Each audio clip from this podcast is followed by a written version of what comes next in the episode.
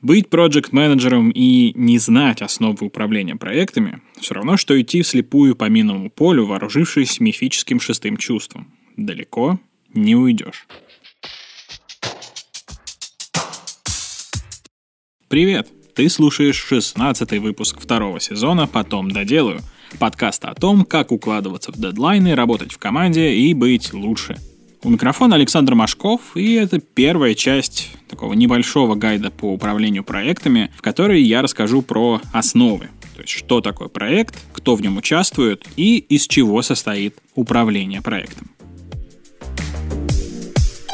Управлять проектами непросто, особенно когда начинаешь этим заниматься спонтанно, без подготовки и обучения.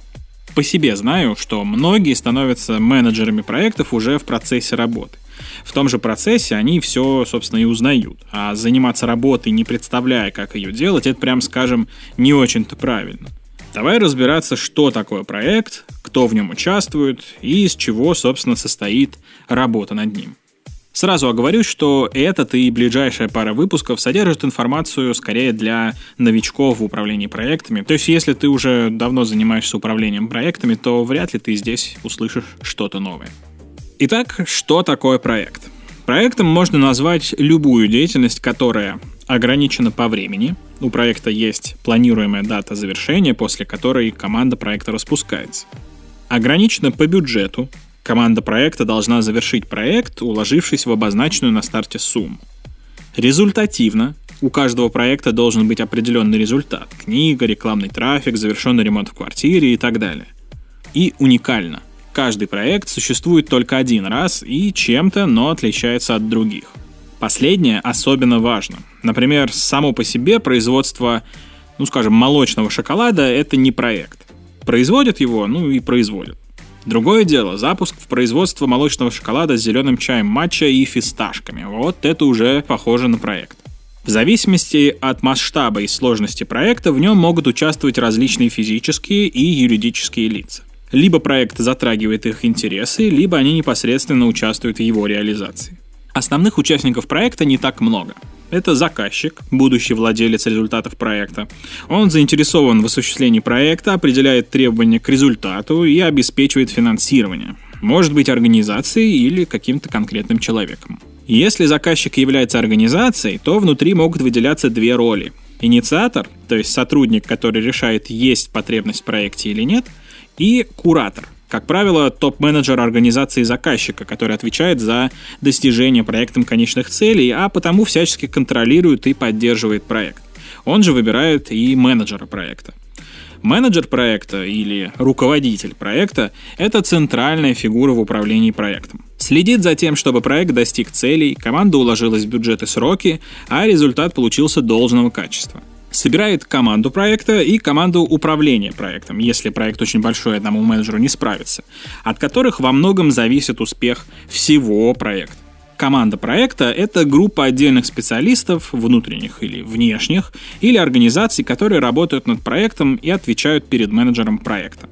Команда управления проектом — это группа менеджеров, которые помогают управлять проектом. Каждый менеджер может отвечать за свою подкоманду.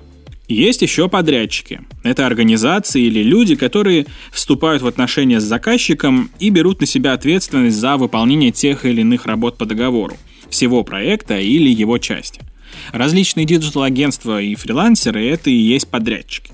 У подрядчика может быть свой менеджер проекта и своя команда, а также свои субподрядчики, то есть, соответственно, организации или люди, которым подрядчик будет делегировать часть своей работы. В различных ситуациях к этому списку основных действующих лиц проекта могут добавляться инвесторы, то есть стороны, вкладывающие деньги в проект, органы власти, государственные структуры, выдвигающие различные требования к проекту, и потребители, покупатели и пользователи результатов проекта. Любая работа, в том числе работа над проектом, это совокупность определенных процессов и действий, которые приносят результат. В случае с управлением проектом процессы укладываются в четыре этапа – Первый этап — это инициация. На этом этапе ты еще не знаешь, как будешь делать проект, но уже примерно понимаешь, что будешь делать и для кого, а также кто за все это будет платить. Прежде чем начинать проект, нужно понимать, кто заказчик и спонсор, а кто конечный потребитель. Второй этап — это планирование — один из самых важных этапов управления проектом. Мы про него в следующем выпуске поговорим отдельно. На этом этапе ты уже понимаешь, сколько времени займет работа над проектом, сколько денег на это потребуется, кто именно все будет делать и в какой последовательности.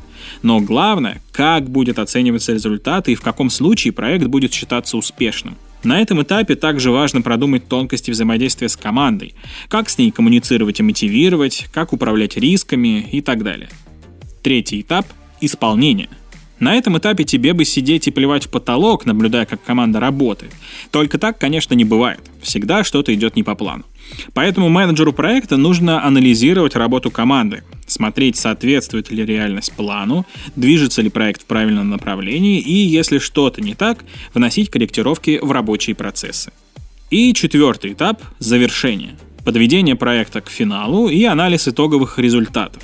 Когда работа над проектом подходит к концу, нужно не только убедиться, уложилась ли команда в сроки и бюджет, доволен ли заказчик проекта результатом, а если ты крутой менеджер проекта, то ты еще узнаешь, довольны ли потребители, но и выяснить, что в проекте можно было сделать лучше.